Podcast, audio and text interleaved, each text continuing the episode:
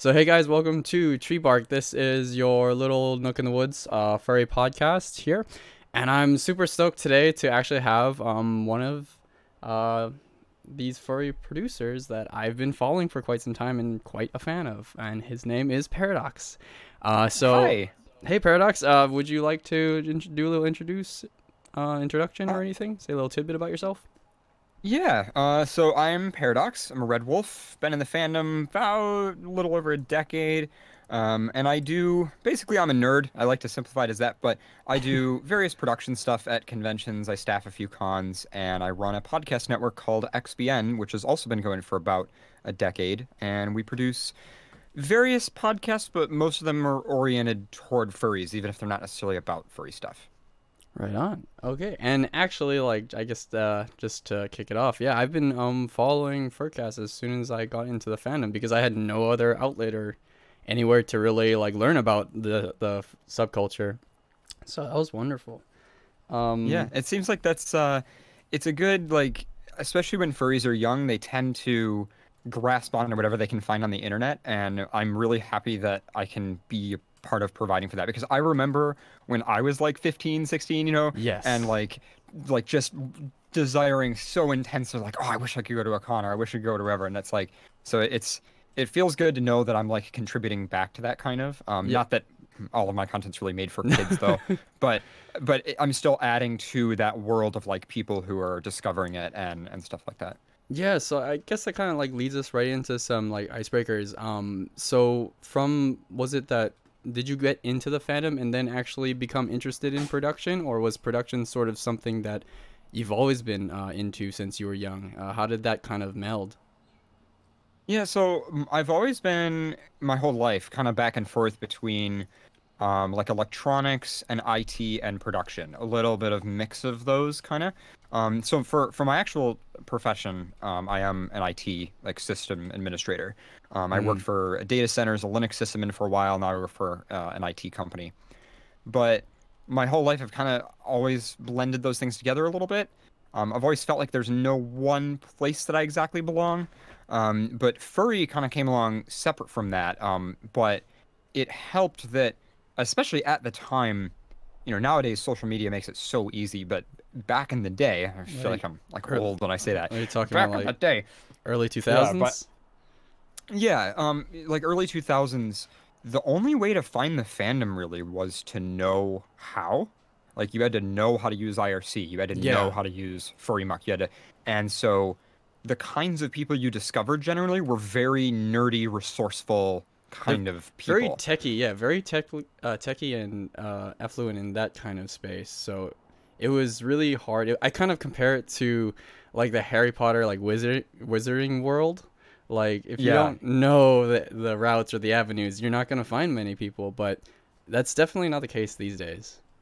Well, and a random thought with Harry Potter too, where like one thing I've noticed in that is that some people are like they've grown up with it their whole life and it's just like nothing new and it's nothing special and then there's like Harry that main character who's like you can do that Yeah. you know he's got like that kind of like perspective on on just you know discovering it for the first time and I think that's actually why uh, Harry Potter relates to a lot of people and I think it's sort of similar with um furry new maybe not with the magic stuff but just with just like uncovering this whole world that exists Mhm. um you know it's kind of They just come from every walk of life. I have so many friends that are from like military to working in backgrounds, yeah, in uh, in uh, in IT to just regular college students.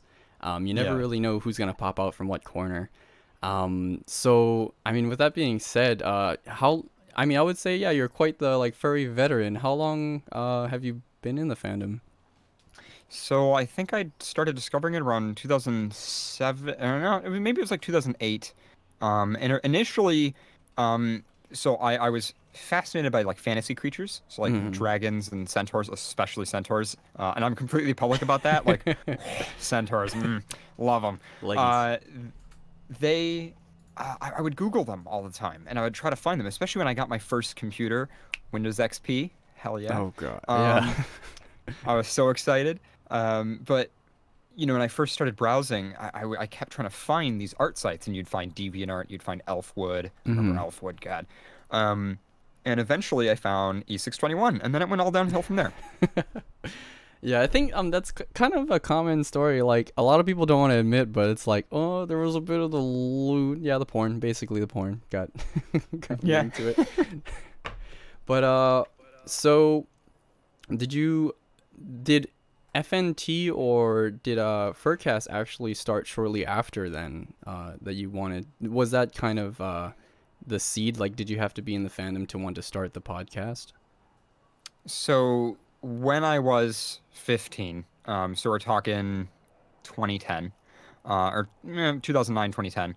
Um, I wanted, I knew I wanted to do a podcast, um, and I was interested in it for the technology. So I started Friday Night Tech, Oh, FNT, and the idea was it would be a tech podcast, and that lasted maybe a couple weeks, and then I just started playing music because I really like music. Um, and then that kind of took over, and now the track we renamed the show Friday Night Tracks. Um, and half of me wants to move on and kind of start it as a new show, and then another part of me is like, no, this is like, this is a story of me growing up, kind of like I can't get rid of it. I can't, you know. Um, Mhm. So it's like that one weird thread that kind of ties the whole thing together, going all the way back um, to. I mean, you can literally go. I don't recommend this, by the way, but you can go on their website and you can listen to the episodes when I was 15, um, which I really hate. Not because Why it's cringy, which it is cringy, but because there's probably like things that I said that I know for a fact I would not stand behind today, whether it's you know a political opinion or something. Yeah, just growing up, maturing, and then just changing your opinions over time. Yeah. Um, but I haven't gotten rid of it just because, um, well, first of all, RSS feeds, which are the technology behind how podcast works, Mhm. uh, they you can only have so many episodes in them.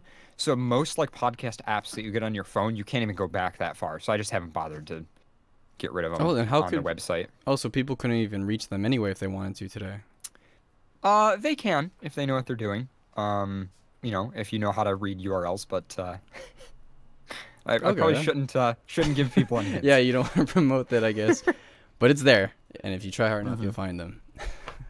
okay, so over over that time and just like really getting to know people, um, one eye-opening experience for me was, um, yeah, we come from all walks of life, and like I kind of compare it to like being in like normie space, I would have not met like the amount of people that I know today now through the fandom than if I were to just be on my own with like my old high school and college buddies.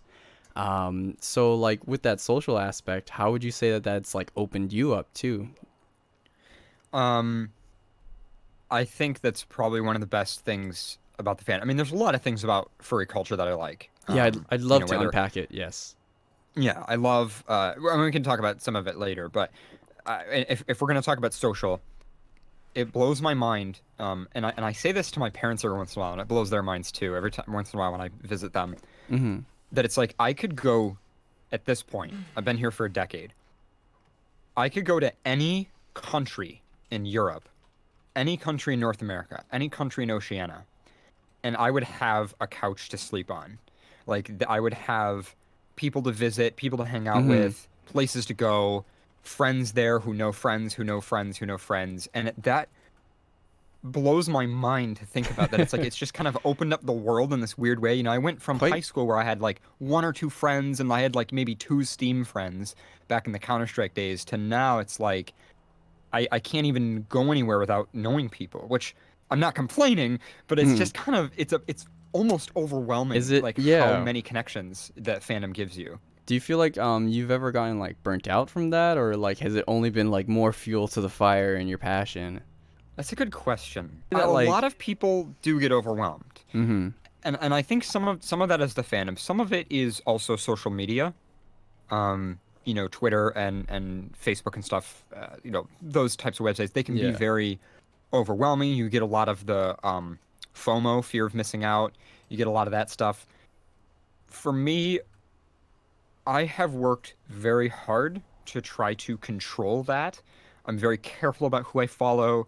I'm very careful using notification management features on my phone. Mm-hmm. Um, I try really hard personally to make my life something that I'm not going to get burnt out from or I'm not going to get sick of. Um, that doesn't mean people don't piss me off, right? I'm sure there's But no it ju- I just mean, yeah, it's just some people, you know, they get into Twitter and they get really into it really hard, and then all of a sudden they get burned out, and they're like, I can't do this anymore. You know. Yeah. Um.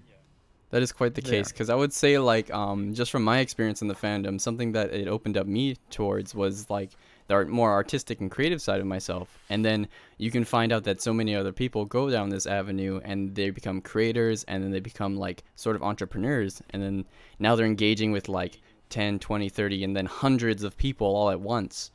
And I kind of found myself in that space too and I'm like, okay, how do I manage this? And then you got to cut down sometimes or you got to expose yourself it's just like a wild i have like this up and down roller coaster with the fandom and it's like a love hate relationship but i i will always like be here um it's been Yeah, pretty same. special It's like I can't change what I'm emotionally attracted to. yes You know, like that's I've always said, you know, maybe a couple decades from now, yeah, maybe I wouldn't go to cons as much anymore, or, um, and and um, you know, uh, Nuka from Fur Fur Science, uh, which are those are the that's a group of people that studies furry. They like do the surveys at cons and stuff.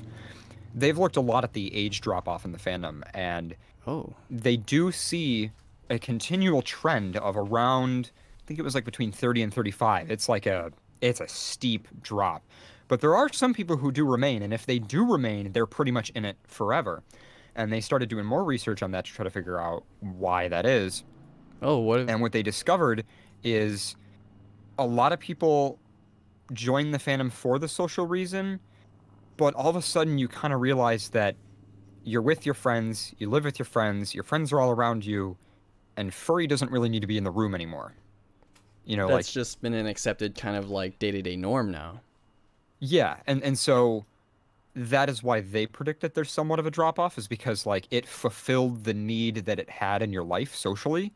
oh Um, that's really interesting and I don't think that applies to everybody, right? I've always hoped that like, you know, decades from now, I would still be like staffing and helping out, yes um, even if it's at a basic level. I I want to. This culture has done so much for me. I want to be able to make sure I give back to it. Definitely. And do you do um I guess kind of transitioning now like do you do also what you do uh, in terms of production and whatnot um while staffing at cons? Uh how do, what do you handle over there in that space? So at cons, uh, typically AV department, and typically it's uh, lately for whatever reason it's been uh, video. So I'm um, I'm secondary director of video at Anthrocon. I'm director of video at FE. Um, I'm stream tech at MFF, and I don't do much at MCFC. Although a bunch of my friends there and I, it's one of those things where I I never walked in any of those cons saying I'm gonna be staff Oh, and I never formally signed up or asked to be staff. it's just kind It's of one of happened. those- Yeah, like it's basically this: you go in and you're like, oh, you know, these guys are my friends. I'm gonna help them out, you know, and you help them wrap up a couple cables and and you hang out with them, and then the Mhm. next year you're like, hey, yeah, you know, you guys need help here. I'll come down and I'll help you, and then you're helping, and then all of a sudden, you know, um, the director of the department hands you a staff badge and goes, oh, by the way, here, here's your badge, and and you're like, what? And they're like, yeah, here's your badge, and you're like, "Uh, oh, shit. I didn't sign up for you know, this. yeah. Um, I've I've always said to people, and this is career advice too. Mm. Be care- be careful at what you're good at because people will pick up it will that. become your problem. Yeah. Yeah.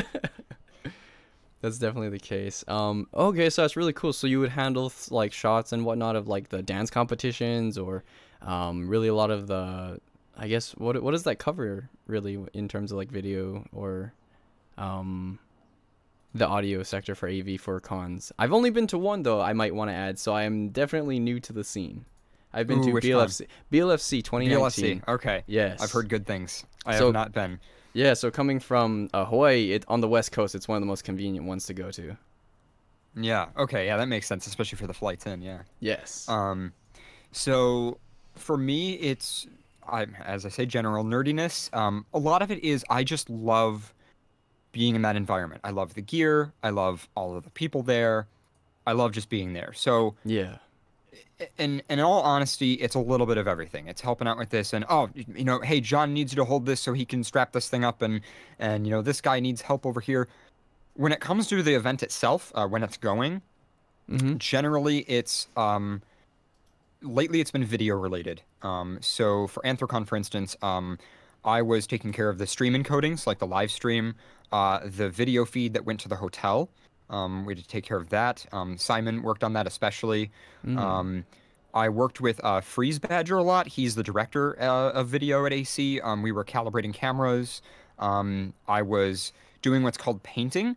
So in a Hmm. television studio, there is a person, and literally all they do is they sit and they have all of the cameras on monitors, and they use what's called scopes, which you have the the camera on one screen and you have another thing on another screen that shows you like kind of the brightness levels okay. and you're basically making sure the cameras are all matched. So when you're cutting from one camera to another, you want to make sure that the color looks the same. You want to make sure that the, you know, You're um, calibrating. it's, that you're calibrating them, yeah. And then generally they'll need adjustments as the lighting rig moves and as, you know, different fursuiters come up on stage, you have to kind of make sure that everything looks right. So I do a little bit of that.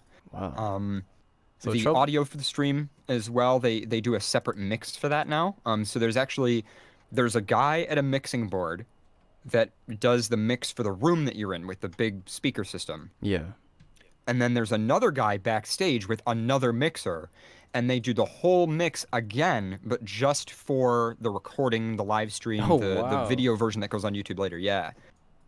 Um, because it's generally accepted that the way you mix for a room is different than the way you mix for like a broadcast. Um, Okay. So every we haven't gotten to the point of. G- go ahead. Oh, sorry. No. Yeah. So like every environment has its own tune and tweaking that you do. Yeah. Um. And and sometimes like in, in the industry, you'd have like a broadcast truck that would Mm. take care of a lot of that. Um. And we've actually joked about doing that at uh at MFF and everything. but I think we're really just into impressing ourselves. We we love the idea of going overboard for the sake of going overboard. I love um, it. and and producing you know what looks like a multi-million dollar show out of you know maybe a tenth of that Yeah. um, we just we have so much fun with um, with kind of pushing ourselves because we're we're nerds over it like we we sit on discord for hours um talking to each other about how it's done in the real world you know And how the, how do the professionals do it how does nbc do it how does bbc do it you know Yeah, and that's really Um, the beautiful thing because you find that even while you guys are staffing or helping out the community in that way, you're also like bonding over this specific thing that you guys are all interested in. And that's like what I really love because any part of the like production or the art is all a facet of what you guys gravitate towards. Yeah, and it's it's sort of become a family at this point. Mhm. I, I I feel like we're it's a lot of the same people at a lot of the different cons un, until you really jump. I mean, obviously, if you go to you know NFC or Eurofurence, it's it's a Yeah. different crew, Whole nother world. Um, yeah. and and not all the cons use the same crew, but like a lot of especially the northeastern cons, um, so MFF, FE, AC, um, they're all almost the same crew, and so we all know each other, we all know our jobs, we all know what we're good at, and it's just great to be able to show up and the other thing that's really amazing about it is so for Anthrocon this year, we had a jib. Um, so we had a, a, giant camera crane jib at Anthrocon this year, um, which is like there's a there's a person on one side, there's a bunch of weights on one side, and then there's a giant pole, and then the camera, so it can kind of like swing around the crowd and everything. Yeah, I've seen that for like and- movie production before. Yeah, and we had that for the video at Anthrocon this year, and it was oh owned by God. Freeze Badger's company. So Freeze Badger rented it to the con. Um, and that's the other cool thing. Sometimes, some not everybody. Sometimes you get paid to do these cons, which is which is cool. Mhm. Um, I don't I don't personally get paid. I'm just there to have fun. Um, but what was cool is I got to try it, and I got to run it for some of the events. Oh wow. And I'm sitting there going, what environment am I going to get to be with my friends, having fun, playing with like millions of dollars worth of gear? And Ugh. if I fuck up, it's not that big of a deal. Right? Like, and you get experience. a yeah. yeah, because it's like if you were a camera crane operator for Hollywood and you fuck up, that's Uh, a bit you, you're gonna have a boss yell at you. you're out of there, Whereas in this environment, my boss is a badger, um, and the other boss is a husky, and they're both giving me hugs. So it's like, it's just really cool that like we're in this sort of serious professional environment, but we're also like a bunch of gay furries that are all like, Hell yeah. yay, Yeah. having fun, and It's only and, you promoting know- yeah, having fun. yeah, that's Okay. what I love about it. Yeah, so the yeah, I just keep getting blown away every time I see just a group of people come to do something that they love. It's very much like a passion project a lot of the time, and you don't ever really know what's gonna come of it. You just put a whole lot of people in one space and just see what happens. Yeah, it, it feels really good to be a part of something where everybody cares. Yes, Um, I couldn't agree more. Every everybody wants it to be better. Um, you know, we we have our arguments, but it's for the most part, everybody wants to be there. if You you, know, it's had to, not for money. If you had to give any like you know small quippets of advice to people who are kind of hesitant about like oh i've had uh, they're in the fandom now and they're mostly online um, but they want to say hey you know what? I want to go to a local meet or i want to go to a con for the first time um, what could you say to them? So the first thing, um, furries generally, at least I've found, depends on your personality, but I have found them personally to be inclusive. Um, especially at smaller events, I felt like I could sit in the lobby and somebody would just sit next to me and start talking to me. But that doesn't mean it's going to work for everybody in every scenario. And I have seen people go to cons and get overwhelmed and feel like Mhm. they're not included or feel like, well, it looked like everybody was having fun, but um, I didn't know anyone, you know, and I didn't feel like I fit in. yeah i've had My a advice. Oh sorry. Go ahead.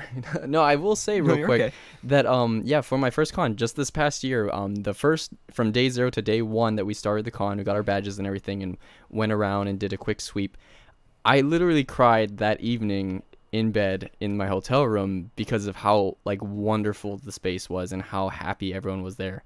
Um that was really nice and i had my boyfriend who comforted me and stuff. So that yeah. So don't worry about getting overwhelmed. You probably will be Well, and I think my my advice for someone getting into that is make sure you do have your friends. Make sure, you know, I would assume if you're getting into the fandom, you're probably starting to get some online friends, you know, you're in chat rooms or you're in, you know, you're playing games with people on Steam or whatever it is. Um try to go to an event where you know you do have those friends. And that doesn't mean be clingy necessarily. That Mhm. doesn't mean that that's all you can experience, but it's Mhm. useful to have a balance of sometime walking around alone by yourself, sometime in the dealer's den buying things, sometime where you're going out to eat with your friends. And it's obviously not perfect. Um, you don't need to schedule yourself. It's just um, you be a little careful if you're jumping in completely alone by yourself at a con. Um, don't let yourself get too overwhelmed and turned off. And and also mm-hmm. don't let yourself get turned off by local meets because I've also seen people where they go to a local meet and they're like, eh, everybody was nice, but I don't really feel like I fit in with them. Um, and I'm gonna tell you right now, I've been a furry for ten years. I still don't fit in with my local furries. um, you know, You- some of them are really, really nice, really cool people. Sometimes I see them at cons and it's like, hey, what's up? But it's like, don't let that be a deterrent. Um, Yeah, you, whatever type of person you are, whatever you're interested in, there are people like you. There are people who are social at the same level that you are, whether you're introverted, extroverted. You will find the right people. Definitely. And like yeah, by no means let that first impression be a hindrance to like the rest of your experience in the fandom or dissuade you from it. Um, I, ge- I generally do feel like as long as you're open, uh, you're forward thinking, you will definitely find people that uh, think exactly like you. And that's what's yeah, that's what's kept me in the fandom for this long too over the past three, four years now. yeah, Um, and I mean it's it's also overwhelming when if it if it all does work out and and you do have a really good time when you realize you have to leave and go back home to back oh to your God. normal life you know post con depression everything and Oh, that can be curbed over time, right? Like I I live with furries at this point, so it's like for me when a con ends, I'm saying to most of those people, "Hey, I'll see you next week," you know, or "Hey, I'm going to see you next month at the next event." And all of a sudden you kind of get this lifestyle going. At least that's the way it works for me. You know, some people No, it's not yeah. a lifestyle for them, but um could- that's another part of it. It could be something that yeah people keep uh, professionally. I know that some people are teachers or actually um, in a case where professionally they have to be a certain way, and that's actually really difficult. Um, Yeah. But yeah, but by and large though, um, for your the, for your time, your personal time, what you choose to do with it is up to you. And uh, if you do want to have like genuinely good connections, like at a con after I'm done, even meeting two or three new people, I could later hop online and then we'll Discord and actually play games together. And then bam, I've got like two new great friends.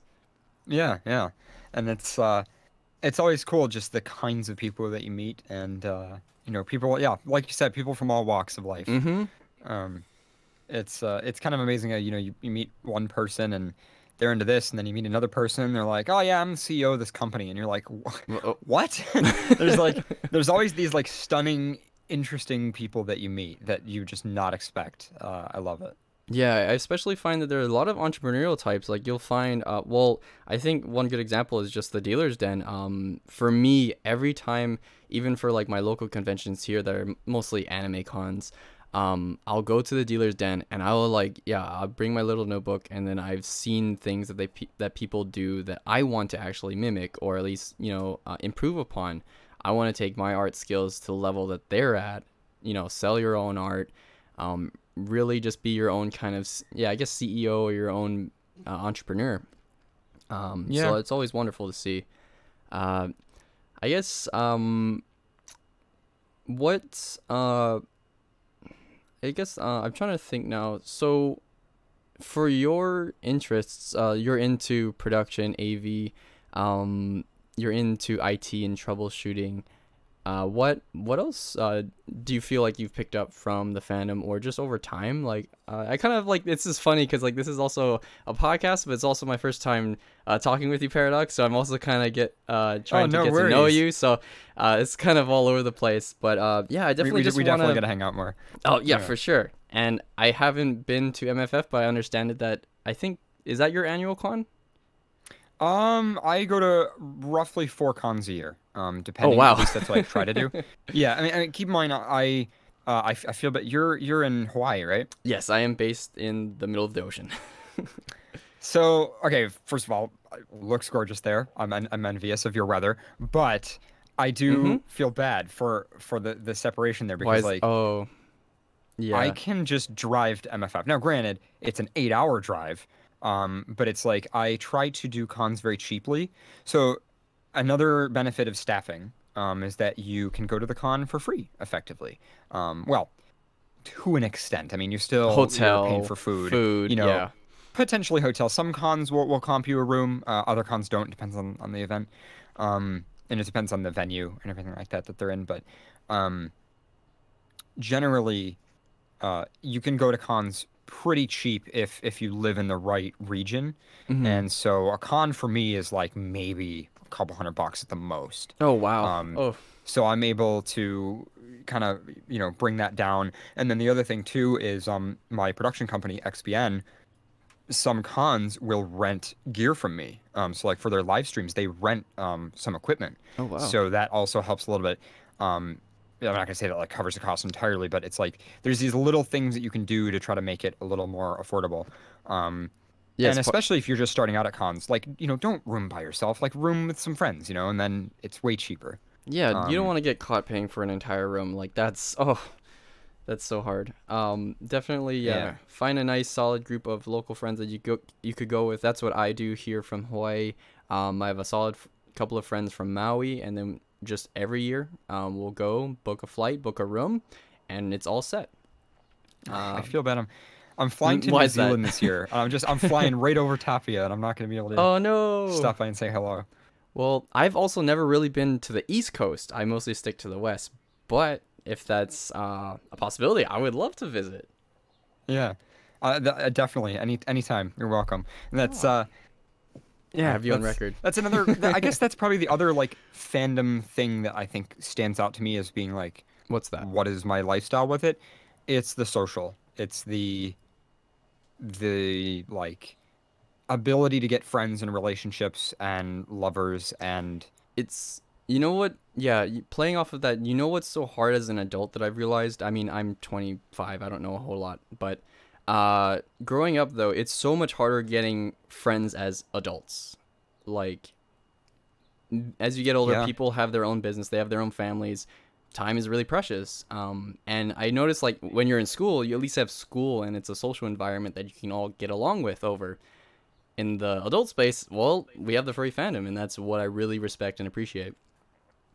Yeah, I mean, NPR, um, which is National Public Radio here in the U.S., they're like a public Yes. broadcaster. They had an article uh, about how masculinity is like hurting men's ability What? to get friends and stuff like that. And it was this article about how like um and obviously what they're commenting on is is American Western culture a little bit, but also American culture, right? Obviously this doesn't apply everywhere. But Yeah. we're talking about mainstream, you know, your average 20, 30, 40 year old male in the U.S. um, in the US, they were saying that a lot of statistics are showing like they're having trouble finding friends. They're having trouble being intimate with their friends um, because, you know, maybe they have a girlfriend or something. Um, but there's like that kind of disconnect um, because, you know, you got to be bros and you got to hang out and everything. Oh, and, and it's fascinating to me because I'm reading that article and, and of course, you know, you just have to laugh a little bit because it's like, wow, like furries just kind of don't have this issue because we're just you know Yeah, at like- least generally way more open to each other like intimately and and Yes. friendship wise and uh and, and even physically um and the article was saying like men need to learn how to like be able to touch each other and when i say touch i mean like just literally like touch each other or- physically at all like Oh. hold hands or like hug or or like chill on the couch together and it was saying men need to like learn more that like it's okay to be emotional and it's okay to be honest and like it's okay Yes. to cry and like all of this stuff and i'm like, Like- okay yes but it took this like you know psychology developmental person uh to to write all this and i'm just like uh-huh for something you've been doing Yeah. for the past decade already. Like, to be honest, yeah. Um, but that's uh, that's one thing that like furries kind of are are getting right. Um, And the other thing I think that furries are way ahead of their time on is so jumping into sci-fi a little bit. no problem. Go as far as you like. I think maybe not the end game, hmm. but the next stage of humanity to me is this whole idea of chosen identity versus given identity, right? um, Chosen the diff- identity. the difference between Facebook, where you're your real name, your real face, your real identity, your real job, and Reddit, where you're just this user and it's anonymous and you have a screen name, um, and but taking that even further, right? Not just um, uh, trans rights. Um, which is not just necessarily chosen identity. I, w- I wouldn't call it chosen, but the idea of uh, having an identity on top of the one that the average person would perceive you as, So, and then going further to say that that identity is actually the correct identity. but so what you're saying is like, well, that actually exists now that I think of that um, in a digital space. I mean, what is your FA account? What is your user profile? You know, all these things that you ascribe to in your bio. Yeah, exactly. And there are always those people who who you know like to take it to the extreme and make fun of it. You know, the people who are like, I identify as an attack helicopter, but I'm a Troy Gender But you- right.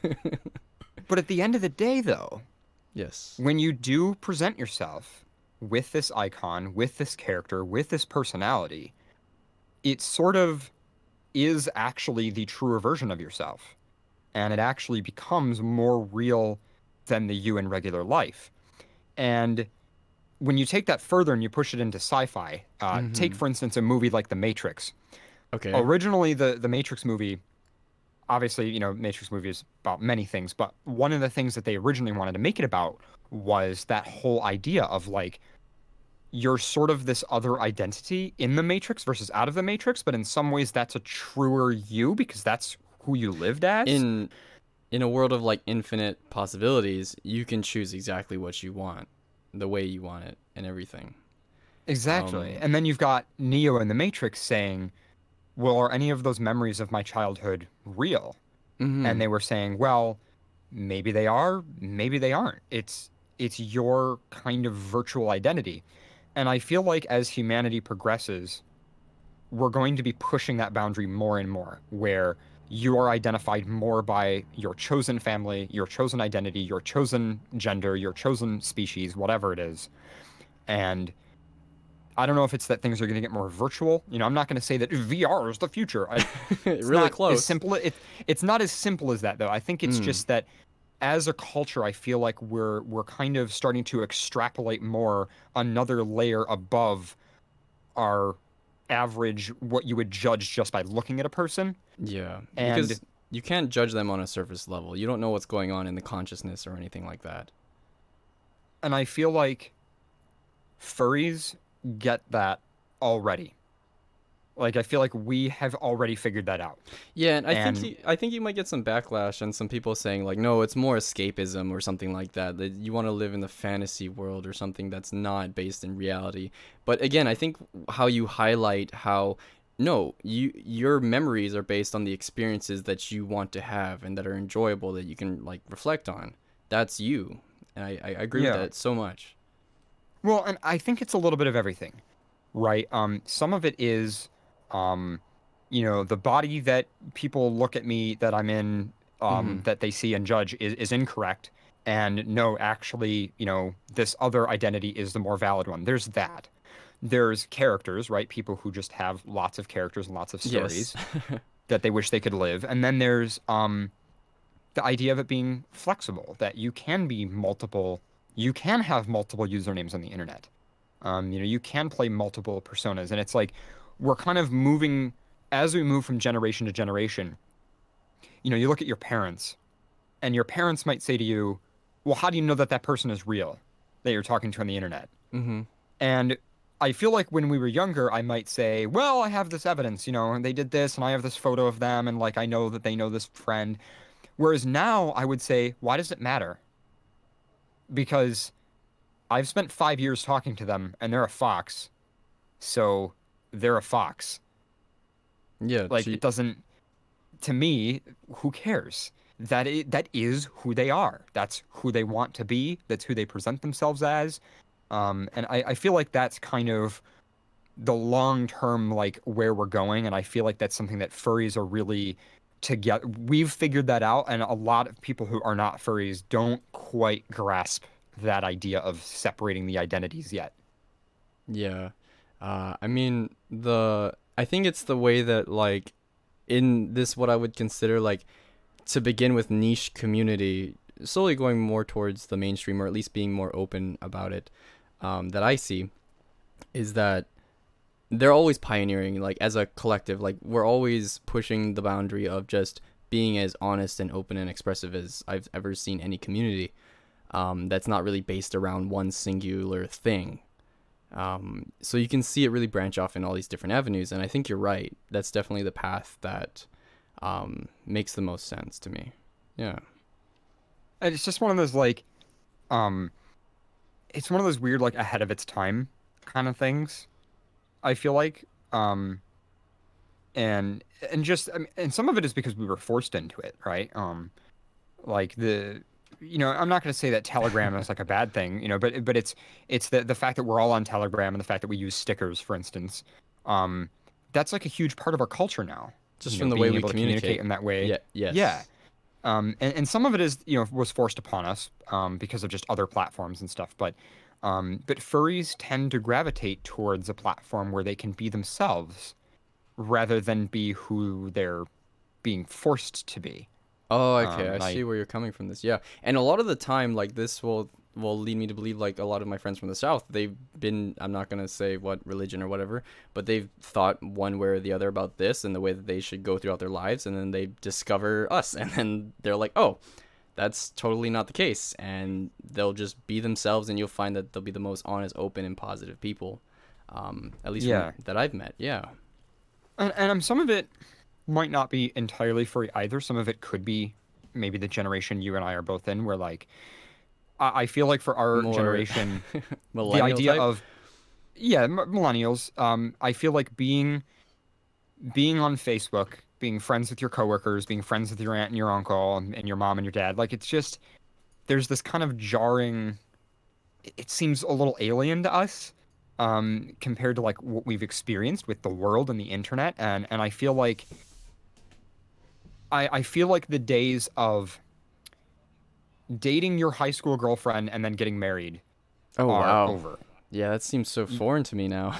it seems so foreign, right? eh, But it that's But- that's but you where we're can- at. Where yeah, and uh, I have so many friends too. Like uh, one of my friends, um, he's uh, already like online dating with one of his other boyfriends in Sweden. Like he's not from Sweden; he's from Hawaii too.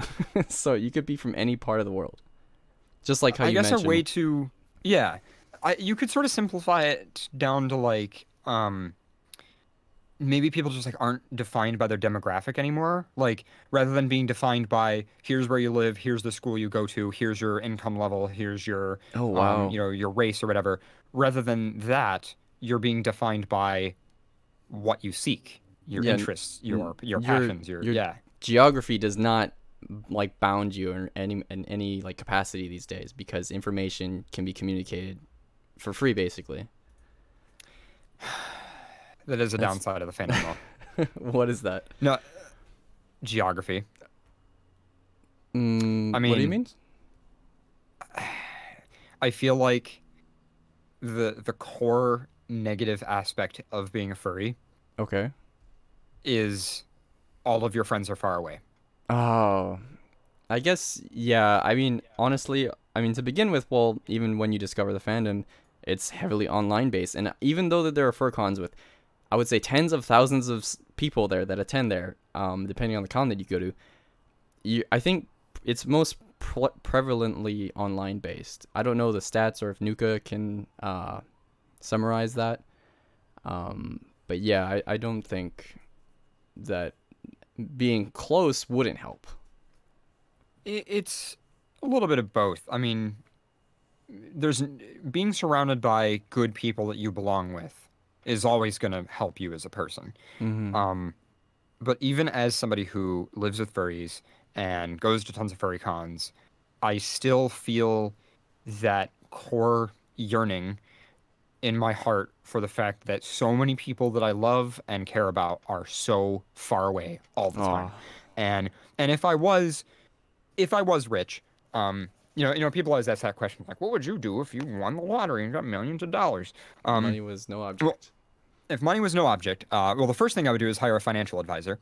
Um, Gotta maintain let's that be honest, income. some people are like, oh, I'd go to space, I'd buy a boat. No, I would hire a financial advisor. Secure um, myself. but- yeah, smart. Yeah, yeah. but the second thing I would do um, is travel a fuck ton. Oh yes. Oh And- god. Just visit people constantly uh, and try to make them feel like I exist in their life and that I'm around them and that I can support them. And Yeah. that's what I would want to do for everybody that I know. Yeah, the people you talk online with and share like intimate moments with, yeah, you would want to share in real life, and that's beautiful. That yeah, it's honestly beautifully beautifully put. Um, Oh, thank I you. yeah, I couldn't agree more. A lot of the things that um, I never realized while getting into the fandom is like you don't know what to expect, and I never saw myself being here a little like Pacific Islander. I never really expanded my horizons. It was very hard for me to realize like, hey, there are other people out here and they do really cool stuff and you should be a part of it. And yeah, that's uh honestly like what sometimes keeps me up at night. That's what I really do cherish and appreciate. Um Yeah, and it's it forces you to be a little more like worldly. Where yes. way like more traveled, way more cultural, yes. yeah, and I mean, I, I'm not gonna say I'm I'm that good at it, um, because I, I just I don't. I don't really. I like to think I don't have much of an ego, so I can't really say that I'm good at it. But especially as an an American, Oh, I'm so Um, sorry. American. Thanks. Uh, you're right though. It's it's as an American, uh, you can very easily get trapped uh, into American culture and lifestyle because everything you need is is here, and Yep. everything you could ever want. Like, and and there's always that feeling. Whereas I have tried so hard to get rid of that. I I don't want to be thought of that way. I want to, and like anytime, um. I learn of something that is a more universal way of doing things or a more international way of doing things, I will immediately latch onto it and try to do it. Um, because it's like, um, I, I don't hate this place where I'm, I'm at. I think I live a pretty good life, but I, I don't want to, I don't want it to be my identity. Um, and I feel, I feel like a lot of furries kind of go through that where you really start to question where you live, where you're from, the Mhm. city you live in, um, how other people live, because not only is all of it in your face constantly on the internet, um, but you're traveling a lot more. And you really get to see that, ah, yeah, you know, the place that I grew up with my parents that they said was so great is actually not that great. Yeah, You know, and you don't have to um, as- ascribe to that and let that like define you over your life. Yeah, which is stressful. Um, it it can be a lot to manage. It Yeah. sounds like simple on the surface, but yeah, it is definitely a lot to think about. And I try to be at least aware of those things. I think being self-aware is very helpful. yeah, and you know, as long as it's reasonable, I don't think I live in the you know greatest city in the world. I live near Niagara Falls, but seventh it's enough. I got good internet. I got good food. I got a job.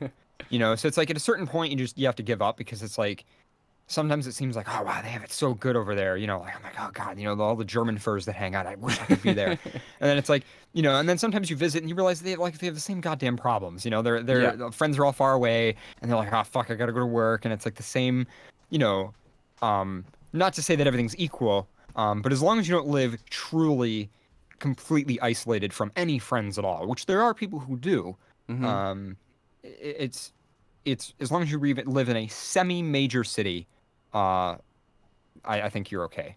Um, yeah, like I mean, you know, shouldn't worry too much. yeah, people experience like the the harsh or the suffering of life like anybody else for the most part. But yeah, surround yourself with good people and you will go places literally. You will go to better places. Yeah, you will. you're gonna be you're gonna be on flights to places you didn't know existed a year ago. oh god. Oh Yeah. yeah. So how was um where was that you said you just recently traveled to? Um, New Zealand? def- defi- define recent. Uh, yeah, yeah. I was Oh. in New Zealand two years ago, and I'm going back this year, and I'm also going to uh, Furdu, um, which is in on the Gold Coast of Australia. Furdu is a con that they have there. Yes. Oh, okay, right on. And Yeah. that's like if there's any Australia left, by the way. Um, Oh no, yeah. well, while we're doing this interview, Australia's burning. So yeah. I don't know, but if there if there's an timestamp it. Australia left in a couple months, we'll see. Um, okay. Oh, I wish you well. yeah. And I think like I I have this Google Doc here like discreetly and, and it's been covering a couple of the questions, but you've basically blown through all of them. and I think Well, what that's we've been in, for a good 40 40ish minutes. Um Yeah. so I just like to very humbly thank you so much for making time paradox. I really appreciate talking to you and I would love to some more. Um and definitely I would love to visit sometime. Uh, likewise, you all, you always have an open invitation here at Mikasa. Um, Yeah, same to you. You always have an open indicate uh, invi- invitation here. Oh, thank Anytime you. you're around, we we got a we got a studio. We got a bunch of people here, so come get snugs, Oh hell yeah! and eat all our shitty food. I don't know, whatever there is to do here. I can bring some of my shitty food too. Yeah, okay. yeah, there you go. Yeah. So thank you again, Paradox. This has been Tree Bark, and I am just so happy that uh, we could have you here. Um, and I wish you well on your travels, your future travels, and I say hello to all the fuzzbutts that you snug.